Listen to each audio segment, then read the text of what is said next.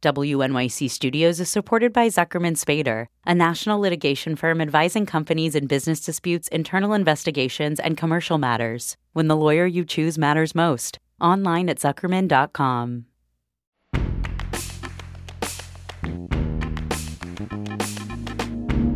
This is The Writer's Voice, new fiction from The New Yorker. I'm Deborah Treisman, fiction editor at The New Yorker. On this episode of The Writer's Voice, we'll hear Saïd Sayrafiezadeh read his story Audition from the September 10, 2018 issue of the magazine. Sayrafiezadeh is the author of the story collection Brief Encounters with the Enemy, which was a finalist for the PEN Robert W. Bingham Prize for Debut Fiction in 2014. He won a 2010 Whiting Writers Award for his memoir, When Skateboards Will Be Free. Now here's Saïd Sayrafiezadeh. Audition the first time I smoked crack cocaine was the spring I worked construction for my father on his new subdivision in Moonlight Heights. My original plan had been to go to college, specifically for the arts, specifically for acting, where I'd envisioned strolling shoeless around campus with a notepad, jotting down details about the people I observed, so that I would later be able to replicate the human condition on screen with nuance and veracity. Instead, I was unmatriculated and 19, working six days a week, making $8 an hour, no more or less than what the other general laborers were being paid, and which is what passed, at least for my self made father, as fairness. Occasionally, I would be cast in a community theater production of Neil Simon or The Mystery of Edwin Drood, popular but uncomplicated fare, which we would rehearse for a month before performing in front of an audience of 15. You have to pay your dues, the older actors would tell me, sensing, I suppose, my disappointment and impatience. How long is that going to take? I'd ask them, as if they spoke from high atop the pinnacle of show business. In lieu of an answer, they offered a tautology. It takes as long as it takes, they'd say.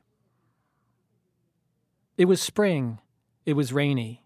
It was the early 90s, meaning that Seinfeld was all the rage and so was Michael Jordan, and so was crack cocaine, the latter of which, at this point, I had no first hand knowledge. As for Jerry Seinfeld and Michael Jordan, I knew them well. Each evening, having spent my day carrying 60 pound drywall across damp pavement and up banisterless staircases in one of the state of the art family residences being pre wired for the internet, whatever that was, in a cul de sac eventually to be named Placid Village Circle, I would drive to my apartment and watch one or the other, Seinfeld or Jordan, since one or the other always happened to be on. They were famous, they were artists, they were exalted. I watched them and dreamed of my own fame and art and exalt. The more I dreamed, the more vivid the dream seemed to be, until it was no longer some faint dot situated on an improbable timeline, but rather my destiny, and all I needed to turn this destiny into reality was to make it out of my mid sized city, not worth specifying, and move to LA, where, of course, an actor needed to be if he was to have any chance at that thing called success. But from my perspective of a thousand miles, LA appeared immense, incensed, inscrutable, impenetrable. And every time I thought I had enough resolve to uproot myself and rent a U Haul, I would quickly retreat into the soft, downy repetitiveness of my hometown with its low stakes, high livability, and steady paycheck from my father. The general laborers came and went that spring, working for a few weeks and then quitting without notice, $8 apparently not being enough to compensate even the most unskilled. No matter. For every man who quit, there were five more waiting in line to take his place, $8 apparently being enough to fill any vacancy. I was responsible for showing the new recruits around on their first day, which took about 20 minutes and got me out of carrying drywall. Here's the porta potty, here's the foreman's office, here's the paper to sign. They wanted to know what the job was like. They wanted to know if there were health benefits. They spoke quietly and conspiratorially, as if what they asked might be perceived as treasonous. They wanted to know if they might have the opportunity to learn some plumbing or carpentry. You'll have to talk to the boss about that, I'd tell them, but the answer was no. What they should have been asking me was if there was a union. No one knew that I was the boss's son. About once a week, my dad would show up in his powder blue Mercedes and walk around inspecting the progress, displeased and concerned, finding everything urgent and subpar, showing neither love nor special dispensation toward me, nor did I show any toward him.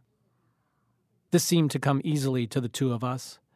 I was just another working man in wet overalls, and he was just another big shot in a three piece suit and a safety vest. The roles we played were generic, superficial, and true. Later, he'd tell me, I'm doing this for you, not for me. What this was was not entirely clear. One day all of this will be yours, he'd say. This was three subdivisions and a 10 story office building downtown. This was the powder blue Mercedes. According to my father, he wanted me to learn the meaning of hard work up close and personal so that I would know what life was really like but also because he wanted me to experience what he had gone through growing up on the outskirts of town with six siblings, odd jobs, and no help from the government. In short, I was living a version of his life, albeit in reverse. From time to time, I would be paired up with a guy named Duncan Diaguardi, who was my age but looked 10 years older and who liked to order me around. Put this here, put that there. He enjoyed the power while I enjoyed the cold comfort of knowing that I could burst his bubble by telling him who my dad was. But a good actor never breaks character. Clearly, I was a novice and not very good at hard work, as Duncan and my father had already surmised. I got winded fast. I got apathetic fast. I cut corners when I could. I waited for opportunities to go to the porta potty. I waited for opportunities to smoke cigarettes. The cigarettes got me winded faster.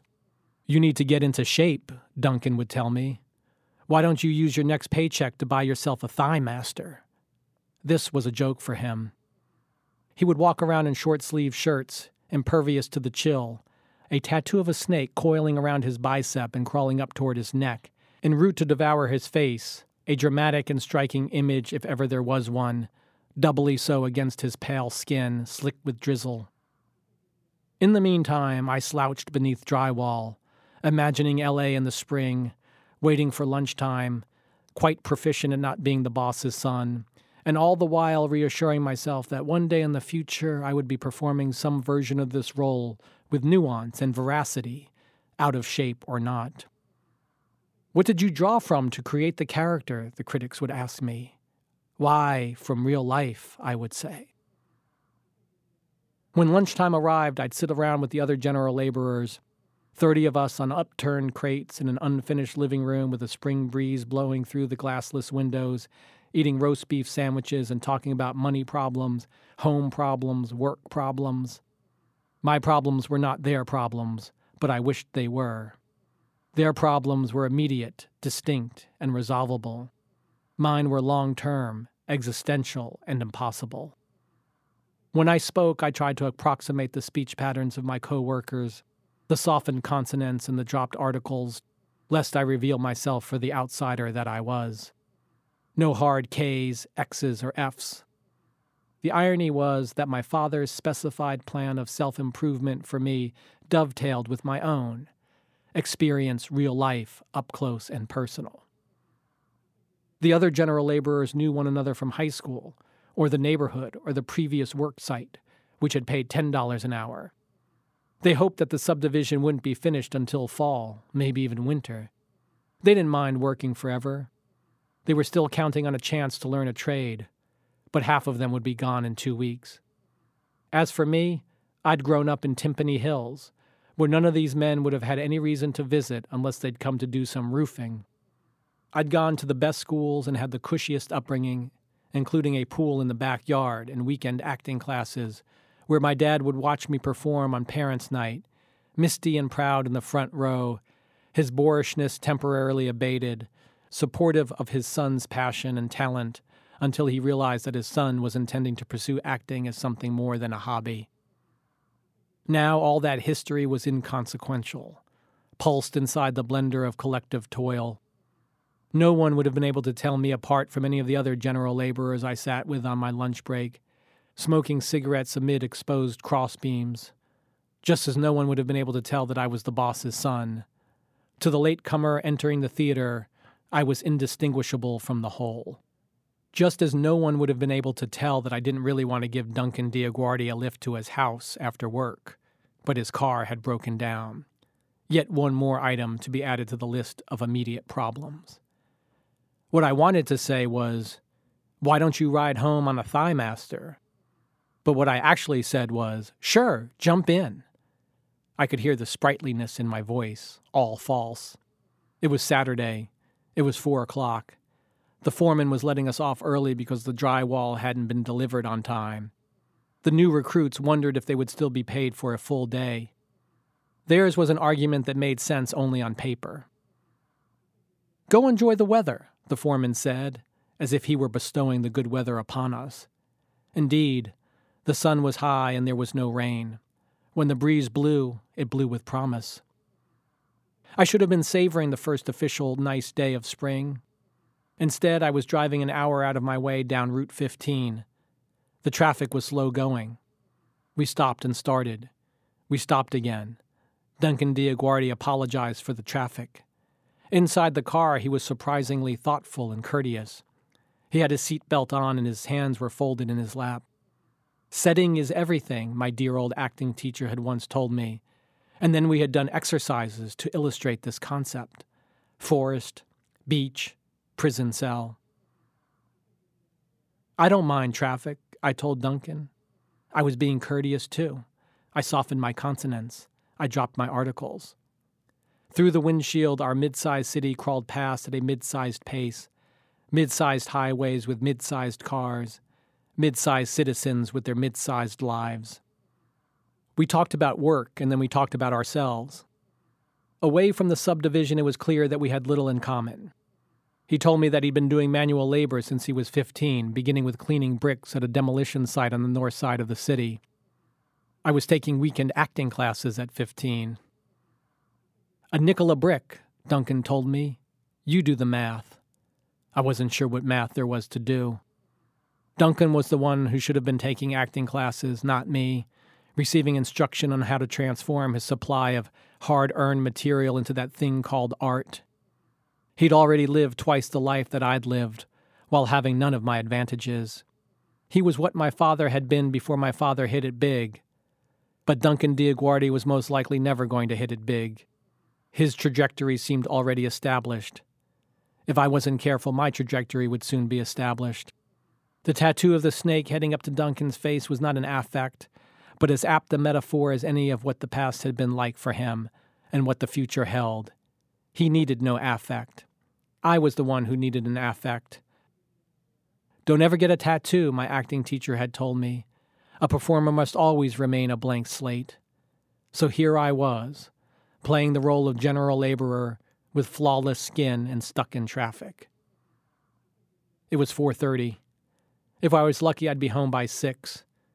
Maybe I would take a nap, assuage my fatigue and apathy, wake up fresh and do something productive like read a script and enlighten myself. Sometimes I would lie in the bathtub and read aloud from my stack of current and classic screenplays, playing every single character men, women, and children. Even the stage directions were a character. Fade in, interior, bathtub, night. Fade out. Everything was deserving of voice. Meanwhile, Duncan Diaguardi and I lit cigarettes, one after the other, inhaling first and second hand smoke. We fiddled with the radio, Tupac came on. Tupac was all the rage. We nodded our heads to Tupac. Apropos of Tupac, I told Duncan about how I was planning to move to LA. I said it casually, as if this plan were already in the works, rather than a doubtful dot on an undrawn timeline. And I was unexpectedly filled with a brief but heartening sense that, merely by my vocalizing that something would happen, something would actually happen, as per pop psychology.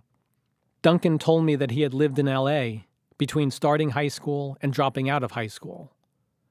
What else had Duncan done by the age of 19? Where else had Duncan lived?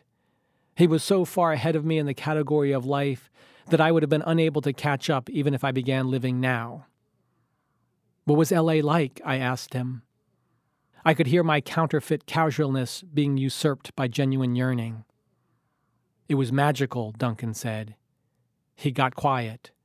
He contributed no follow up details. He stared out the windshield. See this traffic? he said. I saw this traffic. This isn't LA traffic, he said.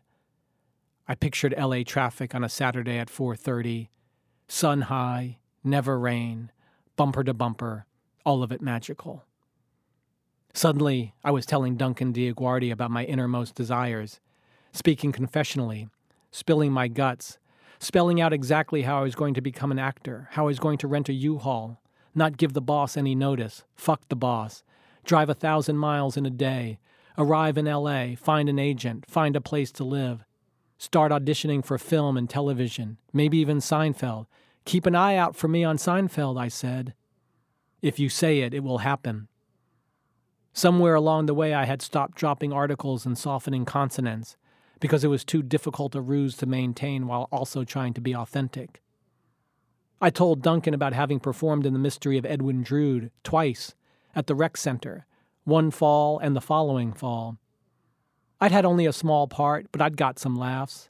I didn't tell him that there'd been 15 people in the audience. Perhaps he'd heard of the production. There had been a four star review in the Tribune. No, he hadn't heard of it. You can do better than that bullshit, he said. It was five o'clock. We were moving fast now. The traffic was gone. So were my cigarettes. We were inspiring each other with our uplifting stories of promise and potential. Duncan was telling me about his own plans for the future, which mainly involved having realized that he'd wasted the previous year and the year before that. He was determined to make up for it. He knew precisely what needed to be done. He spoke generally. In response, I spoke generally too, providing platitudes were applicable. You can do whatever you set your mind to, I said. It's mind over matter, he said. That's right, I said. That's right, he said. We were in agreement.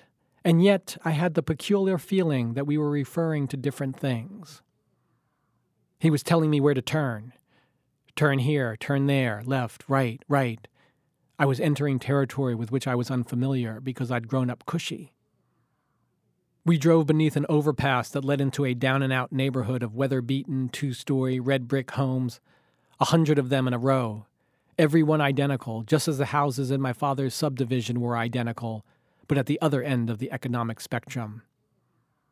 This was a neighborhood of odd jobs and no help, where people shop for dinner at the convenience store. I trust them as far as I can throw them, Duncan said, referring to I know not what. This was outsized struggle in a mid sized city. Turn, turn, turn. The Spice Girls came on. The Spice Girls were all the rage. Apropos of the Spice Girls, Duncan was asking me if I wanted to party tonight. He was asking as if the thought had just occurred to him. It was Saturday after all. It was 5:30. It would be a shame to let these windfall spring hours go to waste. It would be a shame to go home as I always did, lie in the bathtub, have another night of living life through the soggy pages of screenplays, getting closer to 20 years old, my timeline unraveling like a ball of yarn. I somehow knew that the word party in this context meant one thing getting high. What I really wanted was to stop at a convenience store and get more cigarettes. Don't waste your money, Duncan said. He could buy me more cigarettes, no problem. He pointed to one of the identical buildings. If I gave him $10, he could get me a carton of cigarettes at half price. If I chipped in $30, he could get the two of us cigarettes plus. Do you want cigarettes plus? Duncan asked. Do you want to party? He was speaking now entirely in the language of euphemisms, and I was fluent. Yes, I said, I want a party. It was six o'clock, and we were in the basement of Duncan Diaguardi's house. Or, more to the point, we were in the basement of his mother's house, where he was staying until his security deposit cleared. Banks, he said generally. His mother wasn't home, but she kept a nice house, much nicer on the inside than it appeared on the outside, with hardwood floors and crown molding. And I thought about how these were the kinds of details that would have eluded a person who had merely driven through the neighborhood without bothering to stop like the passenger on a cruise ship who thinks he knows the island from the port. Duncan's basement was more bedroom than basement, with mom's touches, sheets tucked in, cozy and comfortable, except for a boiler in the corner that was making clicking sounds. Stacked up in a pile were some carpentry manuals for beginners, yellow books with hammers on the covers. I dabble with those sometimes, he said. Then he added, But they won't give a guy like me a chance. I wasn't sure if whatever you set your mind to would apply in this instance. On his dresser was a Magnavox TV, 25 inch with a built in VCR, presumably left on all day, tuned to ESPN, where the announcers were oohing and eyeing over who else, Michael Jordan, who was doing what else, winning. He glided down the court. He floated through the air. He elbowed his defender in the chest. Everything he did had style, even his mistakes. He was the perfect blend of beauty and power, of grace and aggression. No one would have dared tell Michael Jordan, it takes as long as it takes. My carton of cigarettes was in my lap, cradled lovingly, half price, as promised, already torn open by me, cigarette smoke going straight up into my face. And in Duncan's palm was the adventure I had come here for. Two small white cubes, yellowish, really, crumbs, really, bought at full price. This is what you get for $20 apiece, he said. You do the math. Had I been the latecomer to this play, I would have thought that these two small cubes had been chipped off the edge of some drywall. So insignificant did they look. If Duncan had accidentally dropped them on the floor, they would have been lost forever in the grain of the hard wood.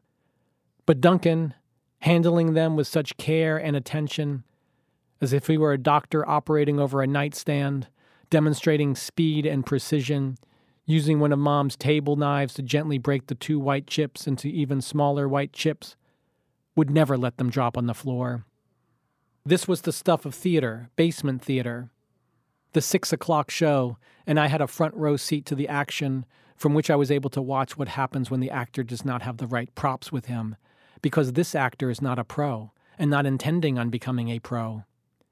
What Duncan was, though, was ingenious, withdrawing a roll of aluminum foil from beneath his bed, no doubt procured from Mom's cupboard, and a box of Chore Boy, also from beneath his bed, with little Chore Boy wearing a backward baseball cap, a big grin on his face, because life is nothing if not delightful, especially when one is cleaning.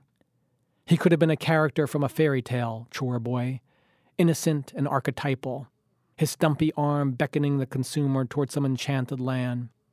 Soon, a perfect aluminum foil pipe emerged from Duncan Diaguardi, glinting silver in the Magnavox light, reminding me of the way some family restaurants will wrap your leftovers in aluminum foil in the shape of a swan.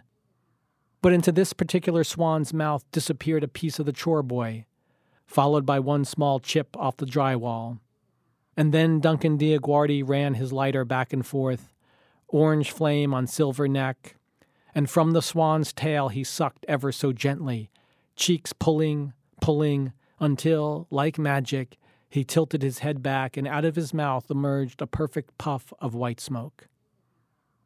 He considered for a moment, eyes closed, then eyes opened, gauging, I suppose, the ratio of crack cocaine to baking powder. And then he offered an appraisal. Not bad, he said, he looked at me. Was it my turn now? No, not yet my turn. First, we must watch Michael Jordan, because the aluminum foil pipe needed time to cool down, a necessary and dramatic interlude, the basement boiler ticking off the minutes. It was almost the end of the basketball game, and beads of sweat dripped elegantly down Jordan's shaved head as he huddled with coaches and teammates half listening to advice that had long ago ceased applying to him. He showed no signs of trepidation or anxiety about the fate of the game. He already knew the fate of the game. As for the advice that Duncan Diaguardi was now offering me, I listened carefully. This is how you hold the pipe. This is how you inhale the smoke. This isn't a cigarette, he said. You don't suck it into your lungs. He was patient the way a good coach should be. Then he clicked the lighter, and I was pulling as he had pulled. Not too hard, not too soft, just right. I had expected the foil on my lips to taste like something, but it tasted like nothing. I had expected the smoke to smell like something, but it smelled like nothing. I had expected the high to alter me in some profound and mystifying way, but the effect was underwhelming and anticlimactic. Mostly, I felt clear eyed and level headed, disappointingly so. Not bad, I said anyway. The only thing that was unexpected was the sudden sense of fondness that I had for Duncan Diaguardi, good coach that he was, and, dare I say, good friend. Sure, I barely knew him. Sure, we had had different upbringings, but we had shared something on that ride down Route 15, and we were sharing something now within his home which he had welcomed me into, and in this way, yes, I could consider him a friend. The passenger who had remained only in the port, browsing the trinket shops, delighting in duty free, would never have known this subtle but essential detail. Just as he would never have known that there was indeed a distinct smell hovering in the room, of the chore boy being cooked alive, not dissimilar to the odor when the plumbers had come through the subdivision, soldering the water lines, the new recruits watching them with envy and admiration. That spring, my dear old acting teacher came to my rescue by way of a phone call, out of the blue, asking if I might be able to audition for a play that he was directing at the Apple Tree Theater. So wonderful to hear your voice again, he said. He said that he had always remembered me fondly from those Sunday classes years earlier Intro to Acting 1, followed by Intro to Acting 2, where he would instruct a dozen teenagers in the world of make believe. We played games, we played inanimate objects, we played adults. There are rules even for make believe, he would tell us. Everything he said had the ring of truth and revelation. He had the empathy and kindness of the elderly. If there had been an intro three and four, I would have taken those too, all the way up to C. I was always forlorn when my dad arrived to pick me up in his powder blue Mercedes. The engine kept running.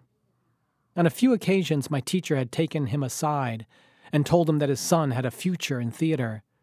That's good to know, my father had said, but the future he was envisioning was real estate.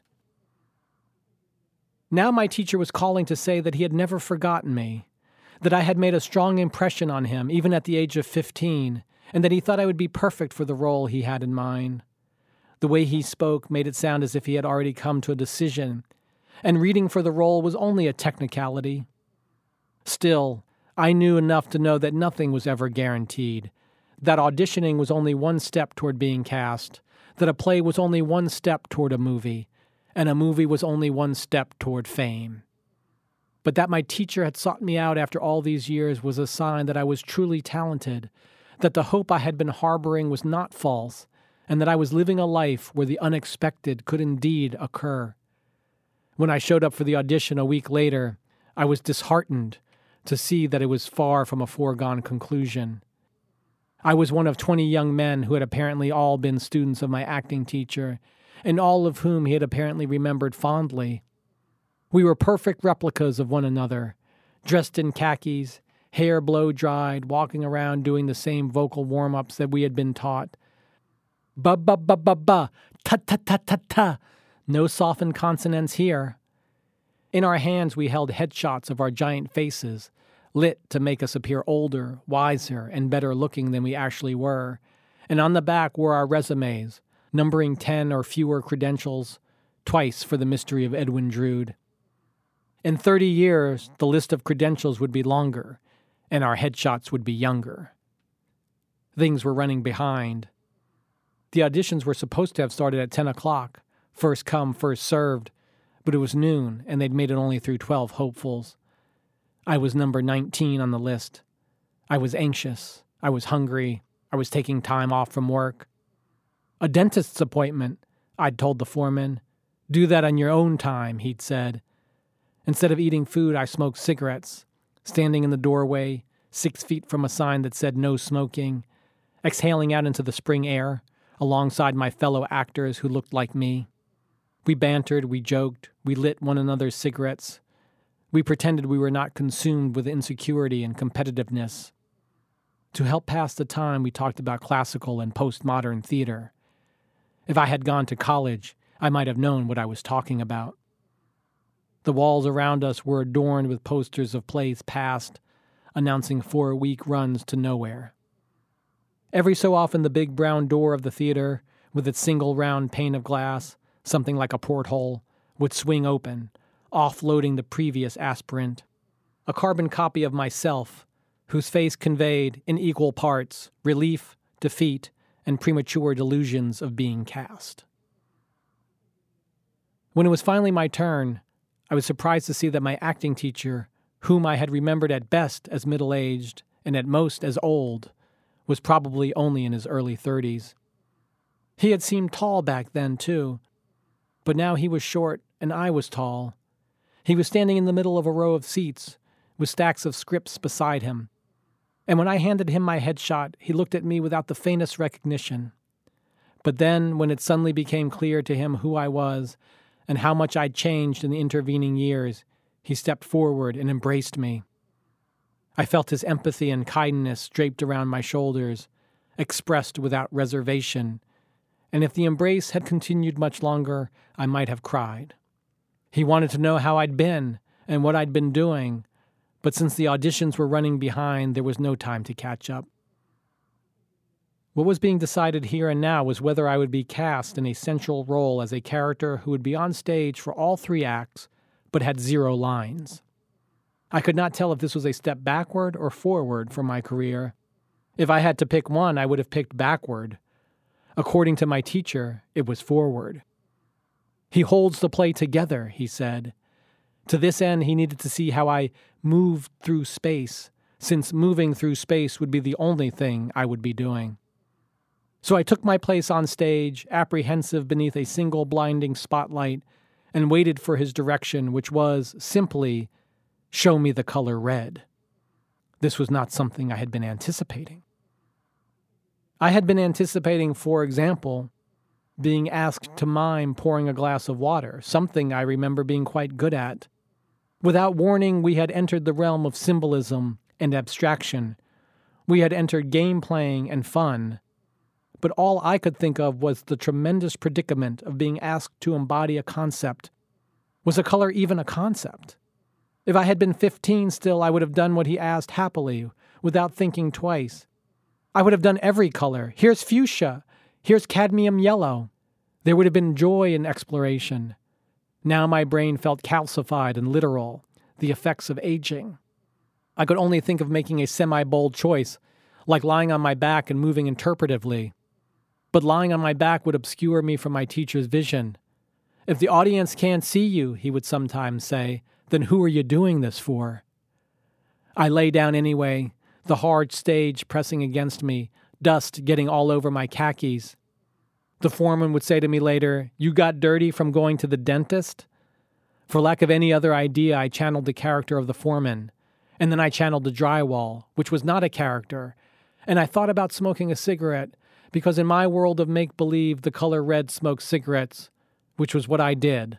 Lying on my back, eyes closed, moving conceptually, this way and that, blowing smoke into the yellow spotlight of blindness. And when I stood up and dusted myself off, I had, most wondrously, been given the role. The second time I smoked crack cocaine was the spring I worked construction for my father on his new subdivision in Moonlight Heights. By this point, the electricians had finished pre wiring for the internet, whatever that was.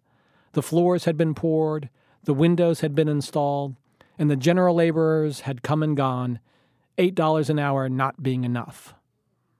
I would show the new recruits around bathroom, foreman, paper to sign, and then I would go carry drywall in the sunshine.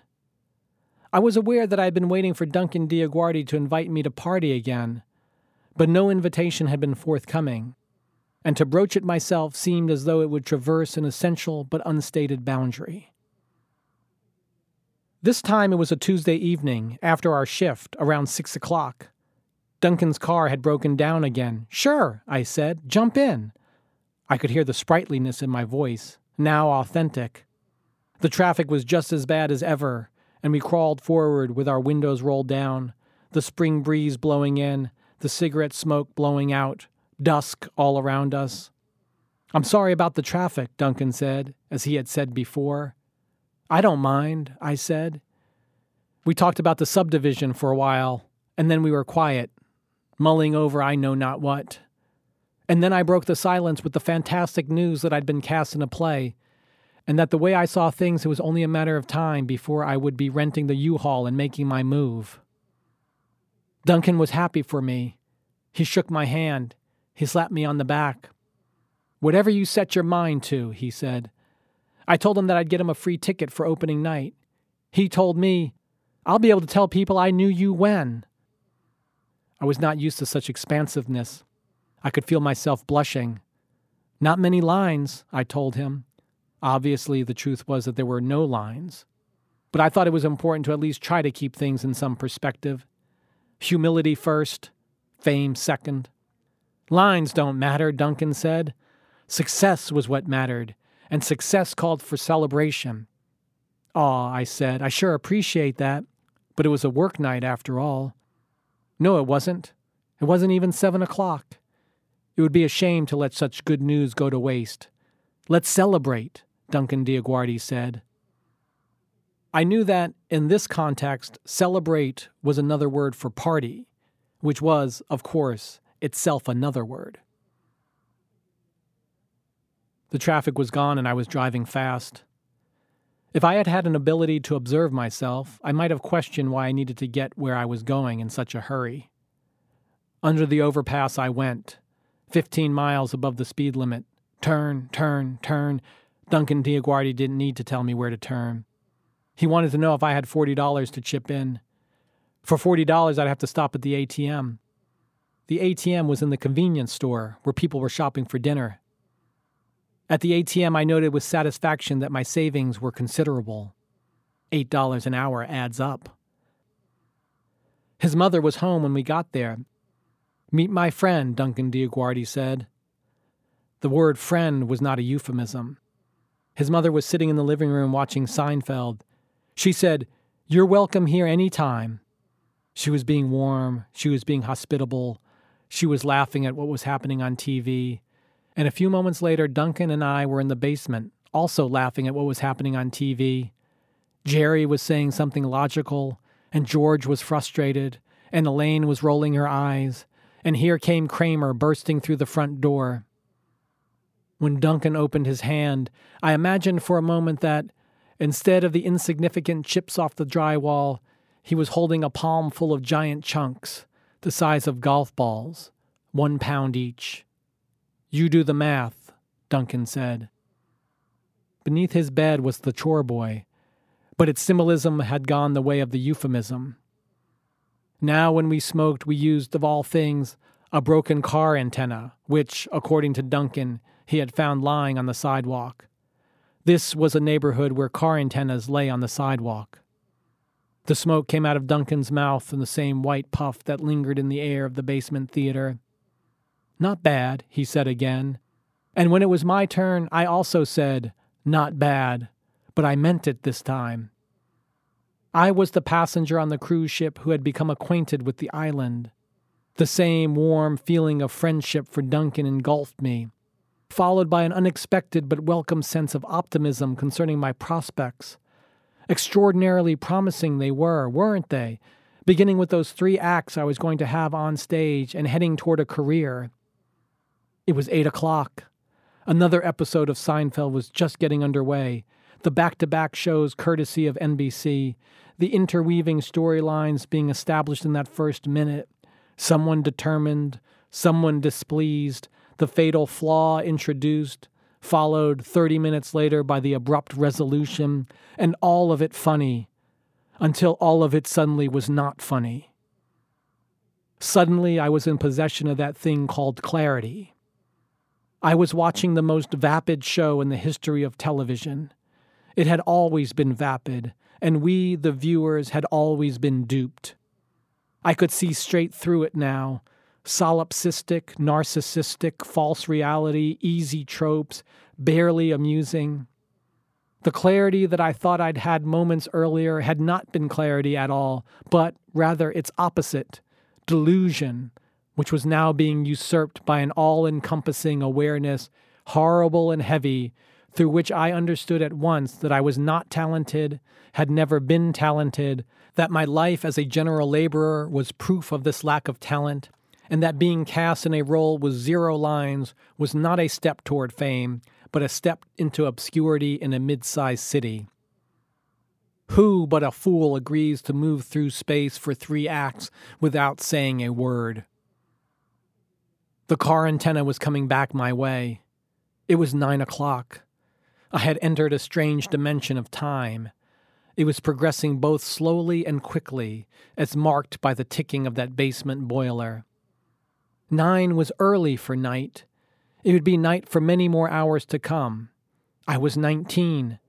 Nineteen was young. I would be young for many more years to come. What exactly had I been so troubled by a few minutes before? Light and airy clarity descended upon me. Ah, this was clarity, and the other delusion. I had reversed things, silly, overstated them, compounded them, turned delight into cynicism. I was going to be on stage for three acts, moving through space, another credential to have on my resume when I arrived in LA. It was 10 o'clock. Was 10 o'clock early for night? Was night moving slowly or fast? Was Jerry funny or stupid? We were driving back to the ATM now. I knew I was traversing some essential but unstated boundary, but I traversed it anyway. I wondered if Duncan Diaguardi had ever had a broken down car, or if he had smoked the car, its antenna being the last piece remaining. I wondered if he'd smoked LA. I wondered if he'd one day smoke his Magnavox TV. This is the last time I'm doing this, I said to myself, even as I knew that saying so implied its inverse. At the ATM, I took out another $40. I noted my balance. My savings account was still large. It was midnight. Midnight was still young. That was Saïd Sayrafiezadeh reading his story Audition. This is his fifth story in the magazine. You can hear more New Yorker fiction read by the authors on NewYorker.com and on the New Yorker apps available from the App Store or from Google Play. On the New Yorker Fiction Podcast, we invite writers to choose stories from the magazine's archives to read and discuss. This month, Tessa Hadley reads New York Girl by John Updike. You can subscribe to that and other New Yorker podcasts by searching for The New Yorker in your podcast app. Tell us what you thought of this podcast by rating and reviewing The Writer's Voice in Apple Podcasts on iTunes. Our theme music is by Jordan Batiste and Ross Michaels of North American Plastics. The Writer's Voice is produced by Jill Duboff of NewYorker.com. I'm Deborah Treisman. Thanks for listening.